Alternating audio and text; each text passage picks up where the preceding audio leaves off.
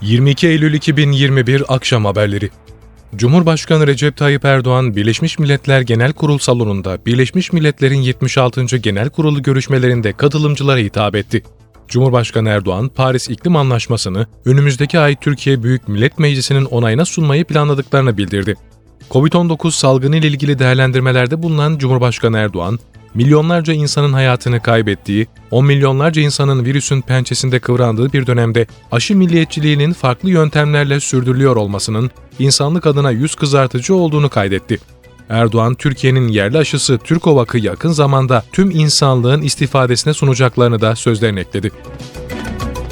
İstanbul, Kocaeli ve Sakarya çevrelerinde akşam saatlerinde gök gürültülü sağanak öngörülüyor. Meteoroloji 1. Bölge Müdürlüğü İstanbul Bölge Tahmin ve Erken Uyarı Merkezi'nden yapılan açıklamaya göre Marmara'nın doğusunda beklenen sağanak ve yer yer gök gürültülü sağanağın akşam saatlerinden itibaren İstanbul, Kocaeli ve Sakarya çevrelerinde yerel olmak üzere kuvvetli olacağı tahmin ediliyor. Yarın öğle saatlerine kadar etkili olması beklenen sağanak nedeniyle meydana gelebilecek sel, su baskını, yıldırım, yerel kuvvetli rüzgar ve fırtınayla ulaşımda aksamalar gibi olumsuzluklara karşı dikkatli ve tedbirli olunması isteniyor. İstanbul merkezli 3 ilde FETÖ operasyonlarında 15 şüpheli gözaltına alındı.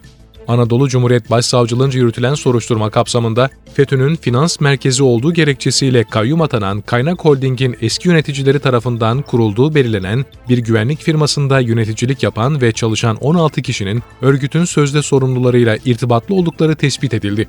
Polis ekipleri soruşturma kapsamında İstanbul, Gaziantep ve Bursa'da düzenlediği eş zamanlı operasyonda haklarında gözaltı kararı bulunan 16 şüpheliden 15'ini yakaladı. Şüphelilerin adreslerinde yapılan aramalarda çok sayıda örgütsel doküman ve dijital malzeme ele geçirildi. Milli Savunma Bakanlığı Barış Pınarı ve Fırat Kalkanı bölgesinde saldırı hazırlığındaki iki PKK-YPG'li teröristin etkisiz hale getirildiğini duyurdu. Bakanlıktan yapılan açıklamada Kahraman Mehmetçik, hain emelleri için saldırı planları yapan teröristleri etkisiz hale getirmeyi sürdürüyor.